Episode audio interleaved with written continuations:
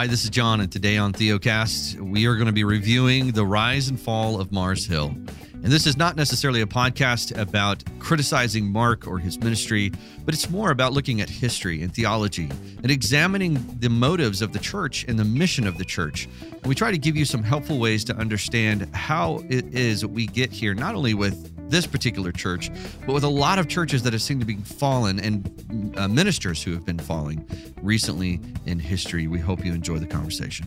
If you'd like to help support Theocast, you can do that by leaving us a review on iTunes and subscribing on your favorite podcast app. You can also follow us on Instagram, Twitter, and Facebook. Plus, we have a Facebook group if you'd like to join the conversation there. Thanks for listening.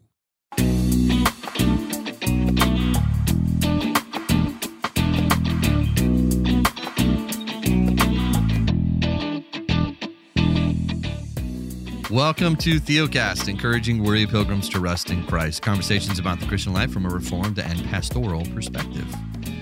Your hosts today are three pastors. Uh, we have Justin Perdue, pastor of Covenant Baptist Church in Asheville, North Carolina. I'm Jon Moffitt, pastor of Grace Reformed Church in Spring Hill, Tennessee. And just below me, so below Nashville is where I'm at, and below me in Spring Hill is our guest today. First time on the podcast, not new to Theocast, but new on this podcast, is Patrick Crandall.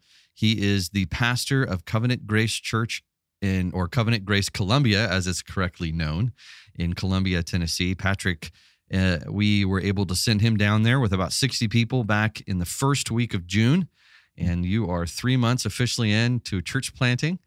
And so, Patrick, it's good to, to have you here, brother. Tell us a little bit about you, the church, and well, but let me continue. Actually, there's a little bit more mm-hmm. about Patrick, and then we'll ask him some questions. But first of all, just so you guys know, Patrick, uh, he is a graduate from Westminster. You graduated in 2014. 2014. Yeah. And uh, was already working in a church, the Fields Church, down in um, what's technically what city was that in? Carlsbad, Carlsbad, California. Carlsbad, California. Metro was there eight years on staff? Oh, 10. 10, 10 years wow, as an associate there when the church was well, below 100 and uh, part of the Acts 29 network. And has moved out here last September, joined working with me, and we started men's and women's Bible studies. And in June, we, we didn't think it was going to happen in June with the pandemic, but in June, Lord blessed us, and uh, you are now meeting in Columbia in a Christian school and uh, up over 100 people now. So anyways, that's uh, Patrick, and we'll Patrick. Um, tell us, brother. One of the things we're doing now is talking about what we're preaching. So, what are you feeding your sheep right now?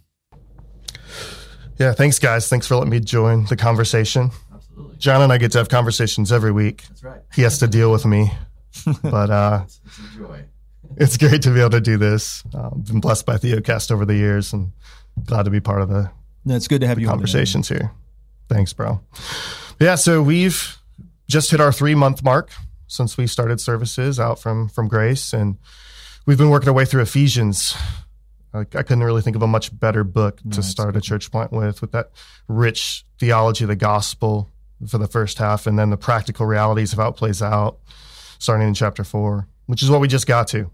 So last week we did the first part of chapter 4 mm-hmm. talking about the priority of the unity of the body, which is really good, and kind of pushing back the against the idea that Christian maturity is about strength and independence. Mm-hmm. It's actually about humility and love and gentleness and pursuing that unity, which is really good. And yeah. this week we move into the diversity of the church, right? The gifts that God gives for the building up of the body. Yeah. Mm. Ephesians four makes yet another appearance. Yes, it does. I think we're. I think we might be at hundred episodes. Yeah. Speaking of, this is episode uh, one hundred oh one. This is episode one hundred and one. Last week, yeah, and we we really dropped the ball on you know, know. celebrating our one hundredth episode. Woohoo! Last week we realized that after we recorded, we are like, well, I mean, there that went, and it came and went. And we didn't really say anything about it, but here we go. Yeah. The um, yeah. uh, the other thing is, I forgot to mention that that Patrick is actually in studio with me. So this yeah. is my first ever in studio, in person uh, recording. Jon, so do you want to say anything about just Patrick and his role and like the fact that people may see him on the show from time to time?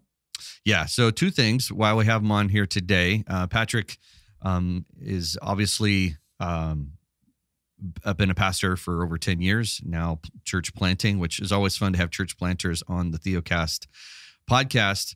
Uh, but also, he is going to uh, be a regular contributor here going forward. Means we'll get to see him um, every so often covering certain topics. We're going to have him back on. We're going to talk about evangelism, every church planter's favorite thing to do, and uh, maybe how we have uh, misinterpreted what that means in the New Testament and how maybe sometimes the fear that we have is not uh, scripture based. So we'll, that'll be in a few weeks. Specifically, why we brought Patrick on as this episode and the first one, and we'll let uh, Justin, you can introduce the subject. But Yeah. uh, Patrick actually was a part of the Acts 29 network uh, that Mark Driscoll started back when it was in just the early stages. I think you were in the first 20 churches. That's correct. Yeah, really, first 20, 30. So Patrick's kind of been uh, up close and personal, kind of watching the growth of the ministry and uh, the Fields Church that he is at. It's, it's an excellent church. Uh, Pat, Justin, and I both have been there. We had our first Theocast live event there about two years ago, which is where we met uh, Patrick and started our conversation. And uh, not long after that, I got a phone call from him saying, "Hey, so what do you think about doing a church plant?" to, to which I said, "Sure, figure out how to get the money, and we'll do it." And somehow he figured out how to get the money. So Yeah. apparently, he had he's a gangster in L.A. or something like that. So just kidding. Yes, something like that. Hey, let's uh, let's jump into this. This is an important topic. So, Justin, please explain why we would want to do something. It's pretty different for us. This is It not is, an yeah. unusual podcast. So, talk talk to us. Yeah, we occasionally do things like this, but it's quite rare, to your point. So, the title of the episode, I'm sure, has been a dead giveaway for people. Uh, we are not trying to just do something that's uh, in the realm of clickbait by talking about the rise and fall of Mars Hill today. Um, the podcast put out by Christianity Today has been listened to by a lot of people. Um, Mhm. That's probably an understatement. And Yeah. I know even in my own local church, there are a number of individuals who were very impacted by Mark Driscoll, by Mars Hill Church, even by Acts 29 and, and that whole movement in its early years. And people have been affected by the fall of Mark Driscoll over the last half dozen, seven years or so. And so we thought it could be good for us, given that everybody is currently listening to this content. People who are very familiar with Mars Hill are listening to it. People like myself who were not familiar with Mars Hill and really had never listened to Driscoll preach. Um, I'm probably one of the the anomalies who encountered Calvinism in the 2000s and wasn't infected by Driscoll very much. But it, doesn't matter. Like everybody's listening to this podcast, and it's it's a good listen. It's well done. The content is it's engaging. It's troubling. It's heartbreaking. Uh, it's all of those things, and people are having strong reactions to it. And the three of us are not an exception to that. Like we're listening to it, and we're think we have a lot of thoughts about it as pastors, as church planters. And what we thought we would do today, we don't want to oversell what we're doing. So, you guys, this is not a planned episode. We haven't mapped this thing out at all. Uh, we've talked about a few of our main thoughts with each other before we hit record this morning, but you're being invited in on a conversation amongst the three of us as we are reacting to and interacting with the content that we've listened to that is the rise and fall of Mars Hill, the podcast. And so Mm.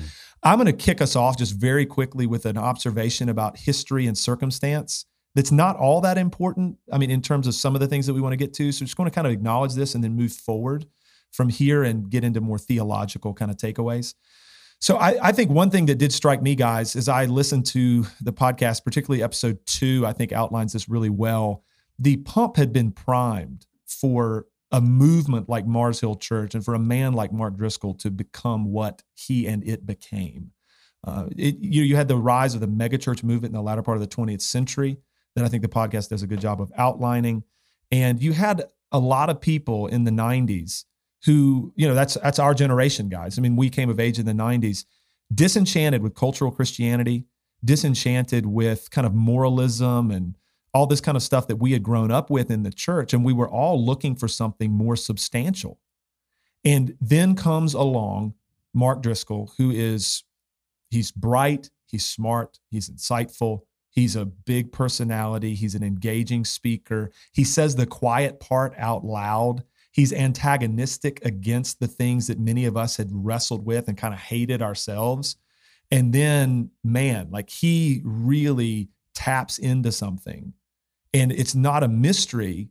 historically, circumstantially, as to why Mars Hill exploded like it did and why he became such a larger than life persona and personality in the evangelical church.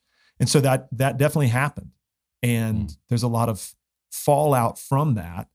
Uh, and there's a lot of other stuff that that flows out of that that we're going to get to now. But mm. I just thought to kick us off with that observation. It's not surprising. It makes a ton of sense when you think about it historically and logically. Um, but now let's talk maybe more about some other significant thoughts that we have and ways that we want to interact with the content. Mm-hmm.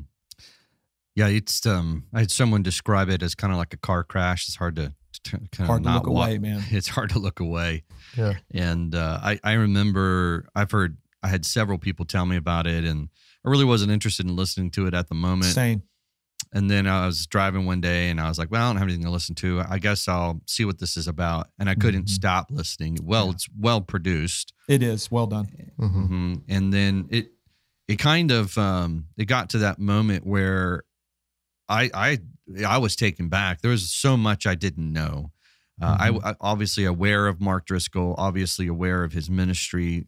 Uh, early on in my, you know, when I was in seminary, there was this big um, debate between him and, and, and MacArthur and um, and I was there for all of that and the uh, I appreciated a lot of the emphasis that you could see more kind of regaining some traction as it related to godliness being standing up for women um, standing up for the truth of the gospel uh, and so some of the material that I engaged in, I it's like not it's not how I would probably say it. It's not how I would necessarily communicate it, but I appreciated that that there was somebody who was, you know, had a platform and was communicating things that needed to be communicated. And I kind of just left it at that. And then as the years went on, I, you know, I, I remember reading his marriage book, and that's when I went, "Oh wow, this this is not yeah. good. That this is." And um, you know, I at that point I had been really engaging covenantal theology and and reform theology, and so Mark really didn't fit that that yeah. that brand. He was definitely a part of kind of the you know the young restless the neo-calvinist. The yeah. new calvinism or the young restless reform movement yeah. Mm-hmm. which i wasn't really intrigued by that movement. I, w- I was it seemed like their they their history of how how far back they read was was not far back enough, and uh, so when I when I first engaged the marriage book, that's when I became pretty concerned and not really a big fan of his anymore. And and anybody who would ask me about his ministry, I would say, yeah, I'm not not I'm a little concerned about how he decides to communicate things that seem to be very very unbiblical. But that's the initial reaction when I when I when I started listening to the podcast. I had no idea, you know, how bad it really was.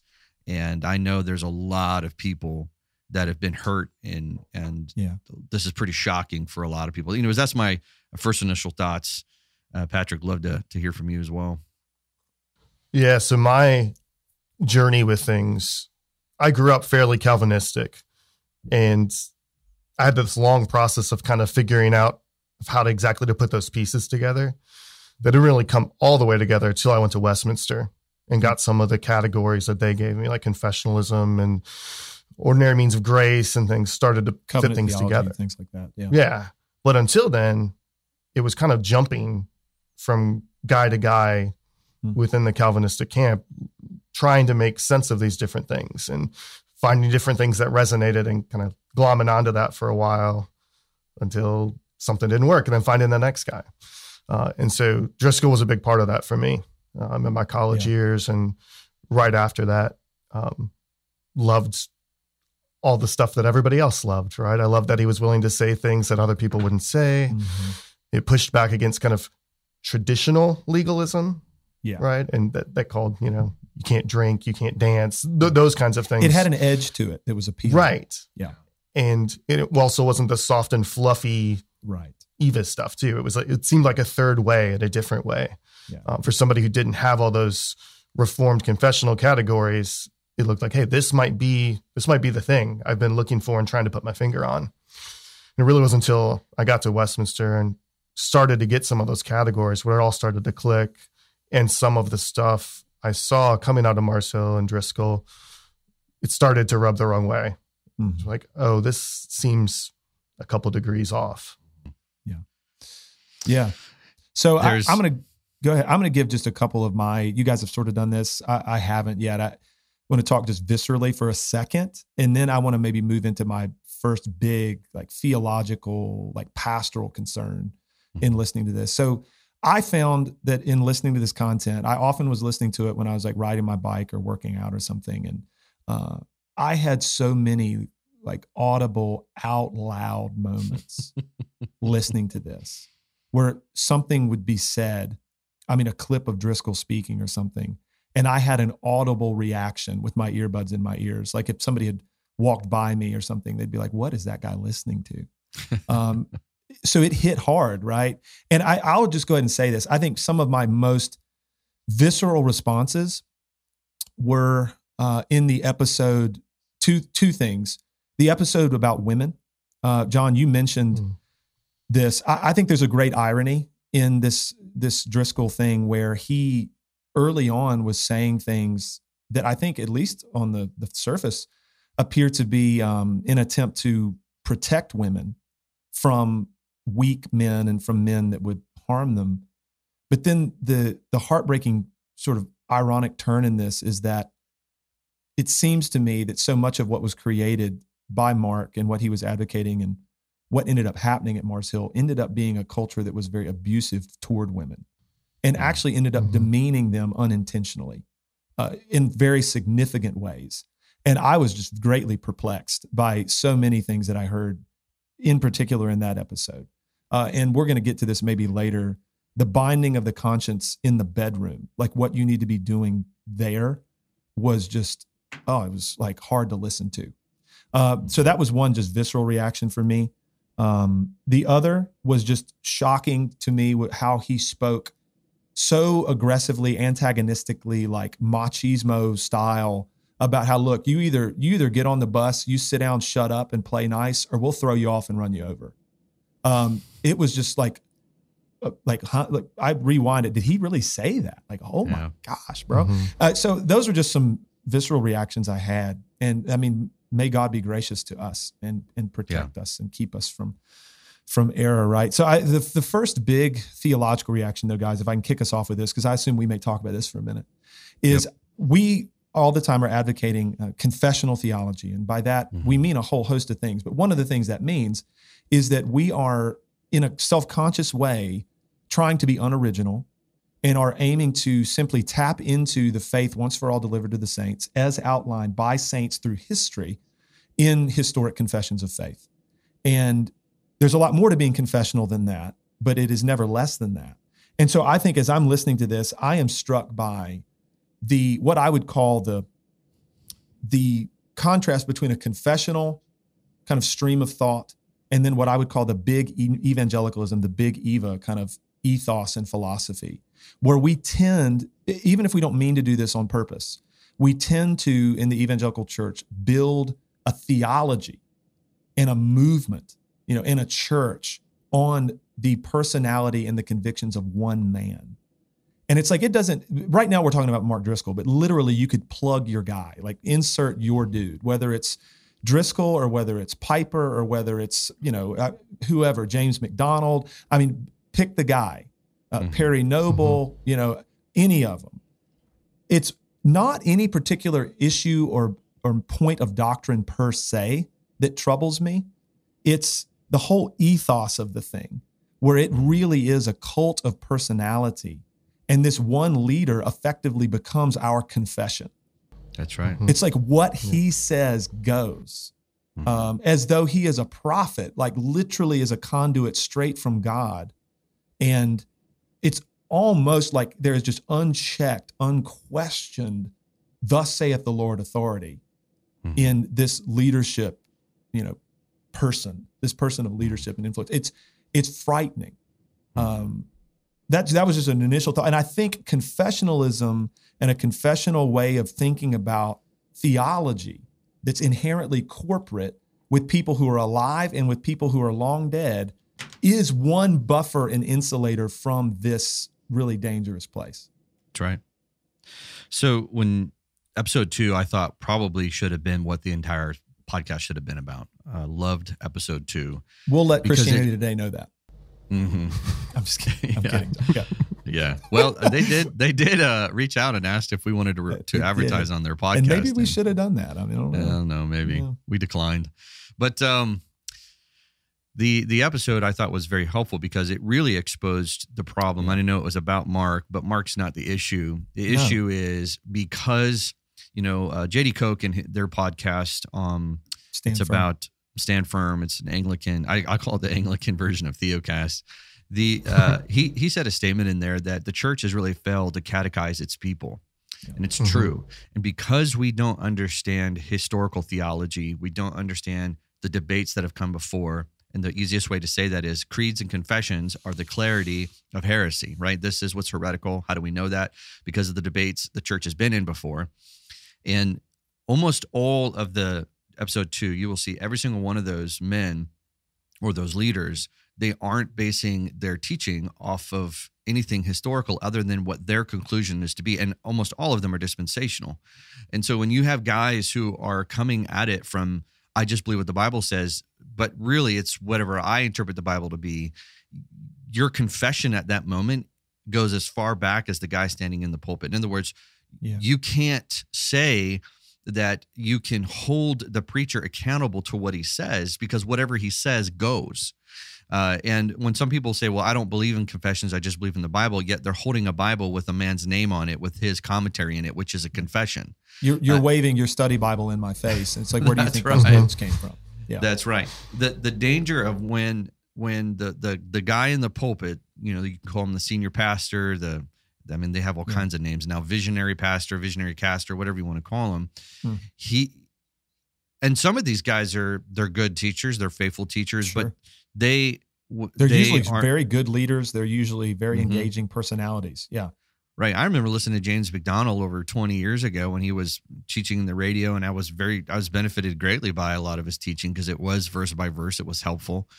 Uh, but what, what, when you have guys who there's no structure, there's nothing there that they can be held accountable to for their own sake and their own sanity, you do have the craziness that things like James MacDonald and man, I even listened to a podcast that was talking about um, the stuff that was happening at Liberty University and and all of that nonsense that goes on over there.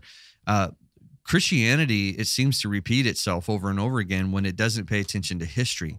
One of the things I do with my children is I sit down uh, weekly and we work through the confession because I want them to hear, don't believe this because dad told you to believe this. You need to Mhm. understand that if you believe in Christ and you've been baptized into his church, here's your history. This is how we got here. And this is these documents have been handed to us to make sure that we don't fall into the same traps. Mark Driscoll and James MacDonald aren't the first leaders to lead people down a path that is uh, to destruction. Now, and and they Right. and technically they're not heretical teachers. They weren't teaching another gospel, but they definitely got off track on what was the priority of the local church, which is majority. If I want to say anything about the rise and fall of Mars Hill, the whole podcast, and we'll get into this, but when when you lose the focus and mission of the church, which I think the confessions help you do that, man, that church can go, it can go in. That's right, it can go into any any gutter that's on either side of the road, and uh, I think we saw that with both James and I mean, lots of churches, unfortunately. If you're new to Theocast, we have a free ebook available for you called Faith versus Faithfulness, a primer on rest. And if you've struggled with legalism, a lack of assurance, or simply want to know what it means to live by faith alone, we wrote this little book to provide a simple answer from a reformed confessional perspective. You can get your free copy at theocast.org/primer. Yeah, I'd echo everything you guys said. And I think what happens in most evangelical churches is you have a doctrinal statement, right? But mm-hmm. it's like a one page doc. It's basically a couple of sentences tacked onto the Apostles' Creed. Or it's something the lead Yeah, pastor it's- put together. right. Yeah. So it's it has almost no history and it's Right. incredibly minimalistic. Right. But the bottom line is no church is doctrinally minimalistic. You have more beliefs and more things that are set than that. Yeah. And if they are not coming from a confession or something like that, those blanks are being filled in by the guy who's teaching, right? And Sure. with whatever he wants because there's nothing kind of constraining him and kind of fencing him in to to a box. And I mean that in the best way. It's one of the things I love about being confessional as I talk to my new church is how the confession protects them, right? Because this is what mm-hmm. we have agreed on this robust view of doctrine and theology that they can hold me to without being theologians, without having gone to mm. seminary. I can't pull that trump card and just say, well, you guys just don't know as much as me do.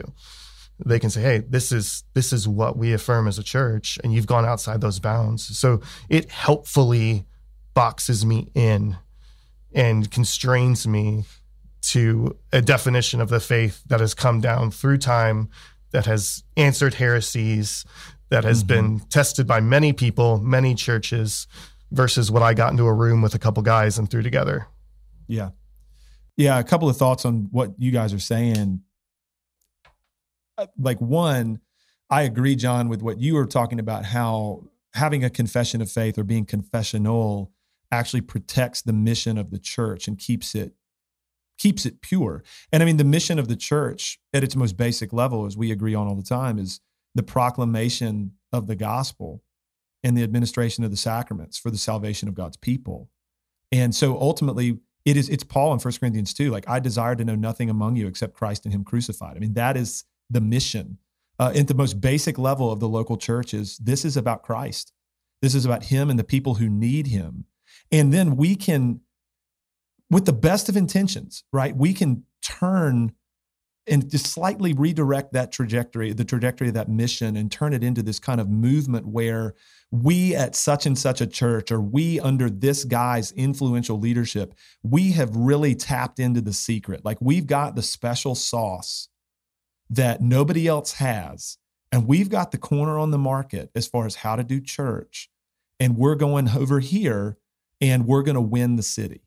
You know, like it's a little that bit becomes- Gnostic in that way. yeah, it becomes the mission. Like as I was listening to the podcast over and over again, it becomes this very kind of wartime. And I understand that the scriptures use this imagery, right? But it's Yeah, very much this like yeah. wartime paradigm of we are going into battle um, perpetually, it seems, to win the city. And the way that we're going to do that, it's like, yeah, we're going to preach Christ. That's almost assumed. Like we want people to come to Jesus. That's that's stated sometimes, assumed at others. But we're going to do that by you know, getting people married and by people having a bunch of babies and by people buying houses. And we're going to, you know, we're going to get jobs in the city and we're going to take over the city for Jesus becomes the, the mission rather than, I think something like you want to sort of back that up and always keep the heralding of Christ and the loving of one another in the forefront of your mind as a, a leader in the church. And I mean, while we're talking about that mission thing, uh, another reaction I had that's very much related to this as I was listening is I, I think that there was a decent amount of over spiritualization going on as I listened to Mark speak, as I listened to him preach and teach. Uh, where literally, what I mean by that is we are turning everything into a spiritual matter. We are taking things that are not inherently spiritual or even inherently moral and turning them into spiritual and moral issues. And you could hear this a lot in the way that he would frame everything in terms of yeah it's it's war. Like we're in we're in the midst of war guys. Um, everything is about your fidelity to christ including like i alluded to earlier like what you're doing in the bedroom and and whether or not women should work outside the home or fill in the blank. Like it's all about the mission. And we've got to be on mission and i mean he even uses this language about firing pastors and whatever it's like they got off mission so we threw them off the bus you know and so like everything becomes Mhm. about the mission like literally everything Hmm. and and i'm like man there's no room whatsoever for just ordinary faithfulness it doesn't seem like this is just another way to repackage that kind of radical stuff uh, that apparently we're all called to in christ and simply to trust jesus love the brethren love my family be an honorable employee where i work I, apparently i'm still not i might do all that and not be on mission you know Right. Yeah. you know And I think those things are really tied together in this sense. Uh, I was in the military before I went into ministry. Mm. And if there was one thing I took away from my military training, it was pure training in pragmatism. Mm. Because when you're in the military, your job is to win. yeah And there is no box. You Yeah. do whatever it takes to win. Like and that, that is the shapes goal the everything. It is the goal. Yeah. There is nothing else. You That's right. sacrifice everything Right. to that goal. right? And that's where some of that over spiritualization that happened with Mark happened. Everything now has to serve the mission. So you will make things imperatives. You'll mm-hmm. bind people's consciences to things that the Lord doesn't in because it serves that mission. because it serves the Right. mission. And so when everything is about the mission, it really opens the door to a pragmatism where we end up with a the ends justify the means church. And if you read the Mm-hmm. New Testament, and we have the exact opposite. The ends are what God does through the Holy Spirit, and He decides what He wants to do. What we're told about over and over again is what we are to be doing and how we are to be doing it. He produces the increase, whatever He wants to, right? But there's a whole lot more about the manner in which we do things and and the stuff we're supposed to be doing along the way versus what we are supposed to produce and show at the end. Uh, you hear multiple times in the podcast about the results, right? Uh, and the results really justified the means, no matter what was Yeah. going on, and no matter how out of control Mark may have been. It's like look at look at what we're doing, and you could hear Look at the the imp- fruit. That's right. You could hear the staff and the other pastors when they're being interviewed saying it was really hard for us. I mean, it brought tears these days where we saw Mm. all these baptisms and see all these people coming to Christ. And you even hear these stories about people who wanted nothing to do with the church and left the church and now Yeah. back in the church and love the church.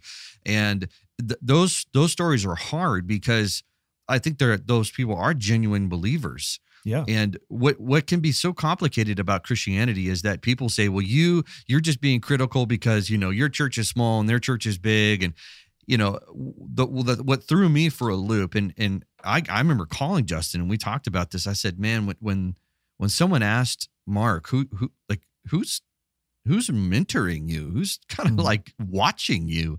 And this, they mentioned piper and his response was well and, and i'm assuming this is a legit conversation and his response was well you know piper's church is smaller than me. How can he mentor me? Mhm. and it became not about the nature and the character of a man and as a shepherd and as a guy who needs to be watched over lest he too stumble.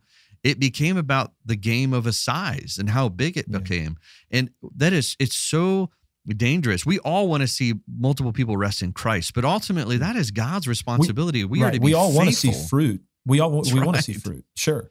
That's Yeah. right. And it's, you know, we can be, we can become discouraged about, oh, well, you know, I only had 30 people in my church or 300 or whatever the number of it can be. But this is, this is the, I think the result of the modern evangelical church that a successful pastor, I think there's, you know, Patrick, you can speak into this, but in Acts 29, they kind of talk about like, if you're not at this size by this year, your church is a failure. And I'm like, I'm sorry, but there's nothing in the New Testament that tells me where a successful church needs to be at at a successful time frame and a successful moment. And when I Mhm. see when I see the command of a, of a pastor, he is to feed his sheep, he is to tend his sheep, and he is to love and care for them. And God gives the increase. I mean, Paul literally says, some plant and some water, and God brings the increase. So if a pastor is faithfully shepherding his flock by feeding them and tending them, then that he is a successful man. Yeah. It's not his responsibility to determine what the size of his church is going to be. He cares for people, he evangelizes, and he lets God bring the increase. But the hmm. problem is in a, in a results driven world, that just doesn't work.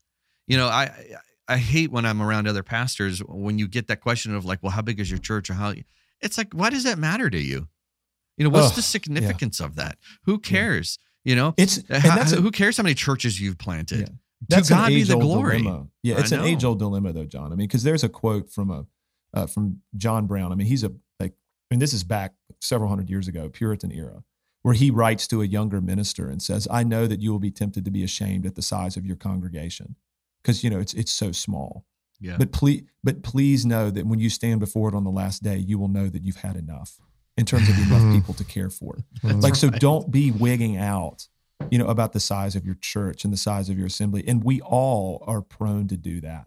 Hmm. My goodness. I mean, we're, we're three pastors, three church planters here, and it is so easy for your identity to be wrapped up in how many people show up on Sunday. I mean, that, That's that right. just speaks to the frailty Yep. that's in all of us, right? Like that, that's not to our credit, that's to our shame, you know, that we think Mhm. in those ways. Um, I, I my I my thought one one thing too, guys, as I'm listening to you talk and as I reflect back on my experience listening to the podcast, I was struck over and over again by, like you were talking about, Jon, the baptisms and all the people coming to faith and people who hated the church are now in the church and love the church. It's like, look, it's clear that the Lord did some really great stuff through this. Like, I don't think that can be debated. Because the tendency mm-hmm. amongst evangelicals too is like when there's a failure and when this kind of expose piece comes out, it's like, well, we need to literally burn the whole thing down and act like it never happened. Like we need to so right. distance ourselves from Driscoll and Mars Hill that anything that ever took place there couldn't have been from God. And it's like you can't do that in a fallen world because if anything, the scriptures mm-hmm. bear witness to the fact that he's always used broken vessels right. to advance his purposes. And that's that's true. It's been true for millennia. And so I think it's better for us to say, you know what? The Lord obviously was a part of this. He, in spite of the sin and failure here, did some phenomenal things, brought people to Christ. I mean, stoked a, f- a fire in people's hearts in terms of love for the church and love for their brothers and sisters. And that's the Lord's doing. Uh, it ought to humble us all. I mean, that He accomplishes this stuff yeah. in like through our sin and failure, mm. not in spite of it or apart from it. No. You know, it's just right. Part yeah. of the Reformed tradition, which all three of us here espouse and hold to and believe that it is biblical, is a plurality of leaders, or as we say, a plurality of mm-hmm. elders. See, I grew up in the Baptist world, fundamentalist Baptist world, where it Man basically God, bro. Mm-hmm, CEO, the CEO pastor is basically you never you don't question him, and hey, his man. word, man, hey man, and his uh, and I, I saw the the impact I had on my own dad. He was a pastor. Mm. The pressure that put under to him. I see how it can affect other churches.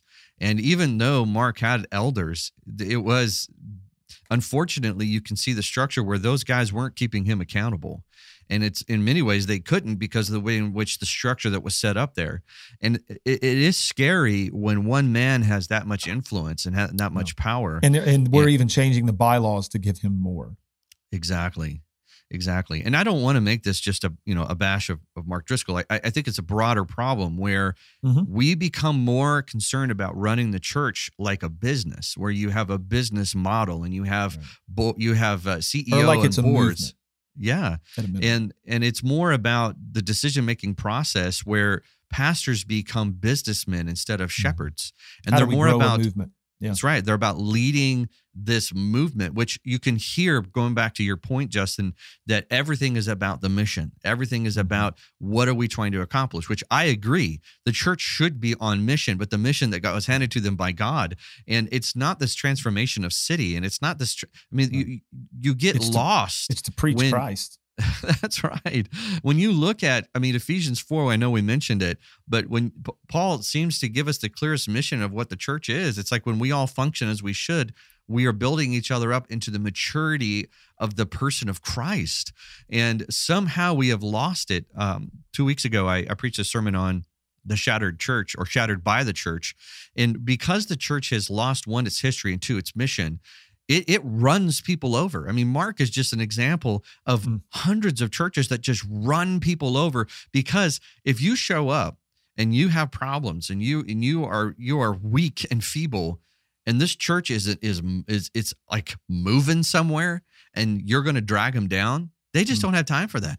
They don't have time for counseling. They don't have time to carry your burden. They don't have time to sit and weep with you. I mean the thing that paul says is weep with those who weep the church should literally, if, if, if someone is hurting, then we hurt with them. But in today's movement, you can't do that because it's more about growth and movement and power and more campuses and more, more, more, more, more. Yeah. And, and, I'm looking at going, look at how many people you have left in the wake yeah. of your mission. How yeah. can that be the mission of the church? Yeah, I really quick before I toss it to Patrick. I think it's clear that in the early years, a lot of that was happening like based on my listening mm-hmm. to the podcast. But then as it evolved and the thing got bigger, it became all about the growth of the platform. And that's, mm-hmm. I think, one of the more humbling, sobering things that we all need to be mindful of, uh, for sure. Like as we're thinking about about leading leading churches and uh, and loving people. Um, yeah, that just struck me, Jon, as you were talking about it. I, I agree with yeah. you, and it seems like that was happening, but that was lost somewhat over the course of years. Yeah. Yeah, just a couple of thoughts to piggyback on what you guys have been saying.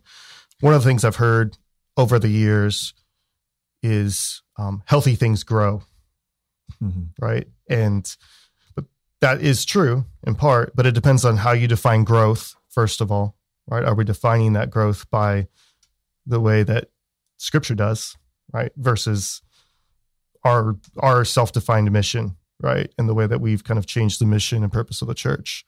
The other thing is unhealthy things grow too, right? The wheat and the tares grow up Mm-hmm. together. So to to start It's using. Yeah. the appearance of fruit as justification for doing anything essentially it, it really is a manifestation of a theology of glory Mhm. right that that the advance Yep. of the church looks like this it's this magisterial glorious thing where we're kind of taking things over instead of Right. a theology of the cross where we are simply proclaiming Christ, caring for each other in a broken world where we're going to have trouble, where the things of the world will flourish at times, and um, our glory is to come, not Yeah. here. And so I think that is how we define some of those things we talk about is so important in Mhm. making sure we're constrained by Scripture. Yeah, I, I think a just couple final observations from me, and then you guys maybe make yours too. Uh, Mm. One, I was astonished to listen to uh, almost like to hear Driscoll speak with pride about the number of bodies that laid behind the Mars Hill bus. Like, and he said, by God's grace, it'll be a mountain when we're done. Mhm. And I'm like, I mean, just Bruh. to interject on that, there's another podcast that interviews about his new church, and they literally have a bus parked in the parking lot for that Mm. visual purpose. Yeah. So I'm I'm like, man, um, I understand in some to some extent that at times there will be people that are in the church that are actually not of us, and that's why church discipline exists and those kinds of things. I, I we all agree with that. Uh, but the fact that you are wearing this like a badge of honor, that you're not excommunicating people for unrepentant, hard-hearted, obstinate sin. That's not what this is. That's not what he means. No. He's like, if you're not on the mission, if you're not buying into this particular vision and what we're doing, and you're not abiding by all of these various things that we do here, then we're going to throw you off and run you over. And, and it's going to be because we're doing God's work that we're doing that. You know, in the name of God, we're going to throw you off and run you over. And this is Mhm. obviously a good thing. I mean, look at Paul. He had to get rid of people at points. It's like, homie, yeah, I, I don't, I don't think that's faithful exegesis. You know, I don't think that's what the Lord is telling us to do. Um, if anything, if we're going to strive to do anything as pastors, ought we not strive to keep people in the fold for goodness sakes? That's right. You know, and and preach Christ to them and love them in such a way that we would see them restored, rather than taking pride in the fact that we threw them off. Uh, so that was what last thing. It's very much related to some of the stuff we're talking about. Jon, you were mentioning counseling and weeping with people and and all this other stuff. I I was shocked at how much, and, and it all serves the mission. So it makes entire sense because we're all about this particular mission, this particular brand. Here's how Mars Hill does church. There was so much like gross binding of the conscience that goes so far beyond scripture. It, it was wild. And I think example after example of what I would call um, very significant pastoral overreach where it's a Mhm. really an abuse of the pastoral office and an abuse of the pastoral authority that the Lord has given us. It's like, look, we deal as pastors in the areas of the preaching of Christ and the administration of the sacraments, and then we deal in the areas of sin and repentance. Hmm. Period. Yeah. Mhm. Like for us to then go and tell people, uh, like, oh, well, you know, you're gonna you're gonna do this, you know, intense premarital thing. Like, you want to get married? Okay, well, you're gonna meet with a mentor couple, and this and this and this may happen, and you're gonna have to tell them everything about all of your failures sexually and the whole, you know, your whole life, and then they're gonna assess it, and they may very well tell you you can't get married, you know. And it's like, I mean, that's one example. Or here's how you need to conduct yourself as husband and, and wife. Or, you know, here's what it is. Like women, you know, there are certain roles that they need to occupy. And if they're working outside the home, clearly you're in sin. The male's failed because he's not leading the right way. It's, I mean, it's just over and over and over and over again, like all these things that the Bible doesn't speak to definitively at all. Yet we're telling people that they must do it this way. That is a man. That's a way to abuse people uh, and really throw a bunch of clutter on on top of the gospel. And I think that occurred sadly, uh, from what I listened to anyway. Yeah, and that, that was a huge thing the reformers pushed back on because that was what was going on Rome with Rome. was doing that. Rome. The view of the church's right. authority was right. it was magisterial authority, like a king. It was authoritative because they said it. Yeah. And ecclesiastical And then- courts were a thing. Right. To your point, Inquisitions Right. and the Yeah. whole that whole deal, right? yeah, And then on the other side, you had the Anabaptists, right, who are essentially spiritual anarchists. Nobody has any authority, right? It's just me in my wood, in the woods with my Bible, whatever. I feel like it says. Yeah. The reformers push back on both, right? There is They did. authority within the church, but it is ministerial authority. The church has authority as it good faithfully ministers the word of God. Yeah. And that authority stops where the word stops. We can't bind anybody's conscience beyond where the word of God does. And so I'll even do this when I'm counseling people. I make a very clear distinction when I'm telling them, "Hey, thus saith the Lord, you Mhm. you you have to do this. Mhm. This isn't an optional thing." Versus where I'm giving them wisdom.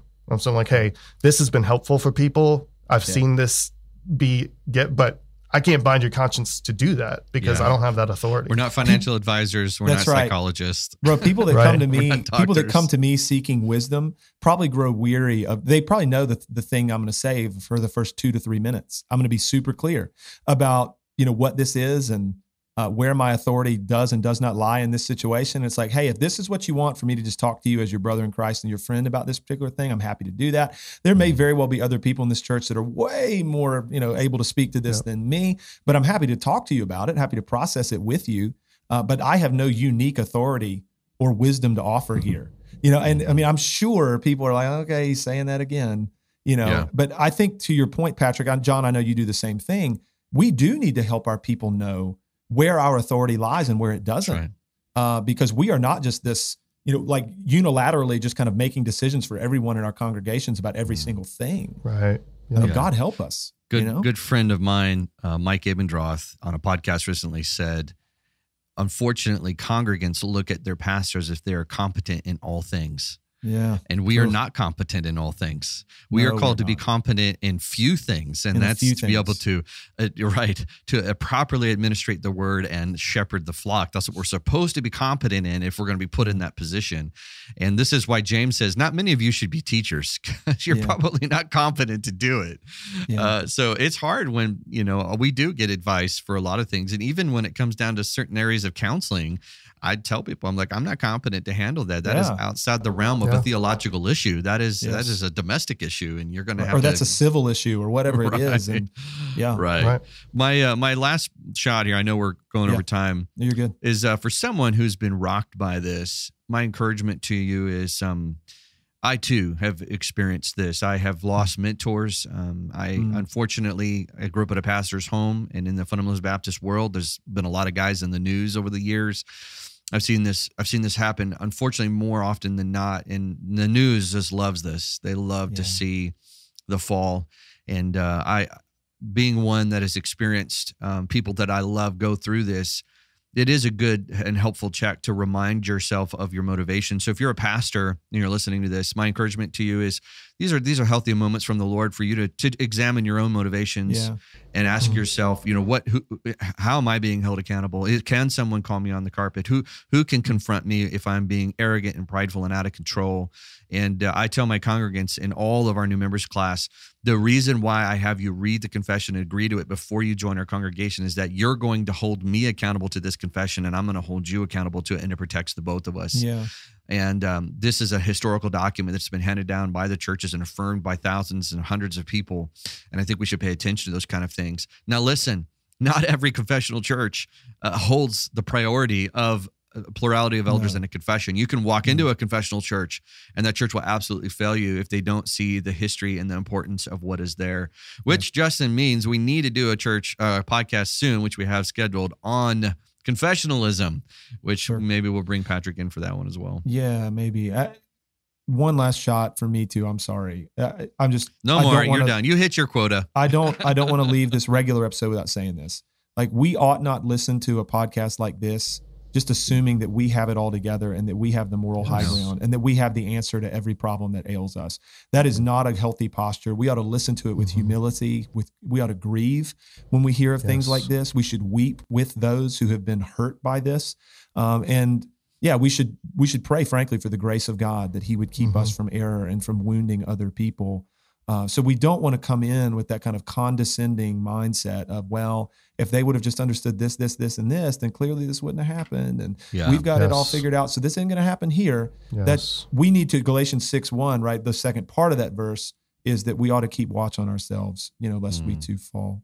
I mean, to that point, Justin, I, Yeah. I sent this to all of my leaders and elders in training and said, you guys need to listen to this because totally. we need to make sure that we don't fall into the same traps. Amen, you bro. know, as as, Mhm. as I'll say this before we go, but as Paul says, uh, these Old Testament failures were given as an example that you too may not fall in them. I think it's helpful to see the failures of others and say, That's right. "Hey, I think we need to pay attention to that. The the frailty of the flesh is real, and That's we right. really don't, can't and don't harden your heart. Yeah. That's right. Yeah. And just to remember just our the tendencies of our flesh Amen. of wanting to look at the other people's failures to feel Mm. validated, vindicated, yeah. self-justified. And that is so prevalent in our culture, in the church, wicked. outside of the church. This is this is what social media exists for. It seems like at times is to look at everybody else's failures and fallings so that we can say, well, it's not me. Yeah. We're going to move over to the Semper Reformanda podcast. Uh, we're going to be talking over there um, m- multiple other things, but how does the church respond to things like this? Do we have responsibilities to go after something like a Mark Driscoll or a James MacDonald? Uh, how do, as shepherds, do we uh, shepherd our own congregation? What if you find yourself in a church where it is more of a dictatorship?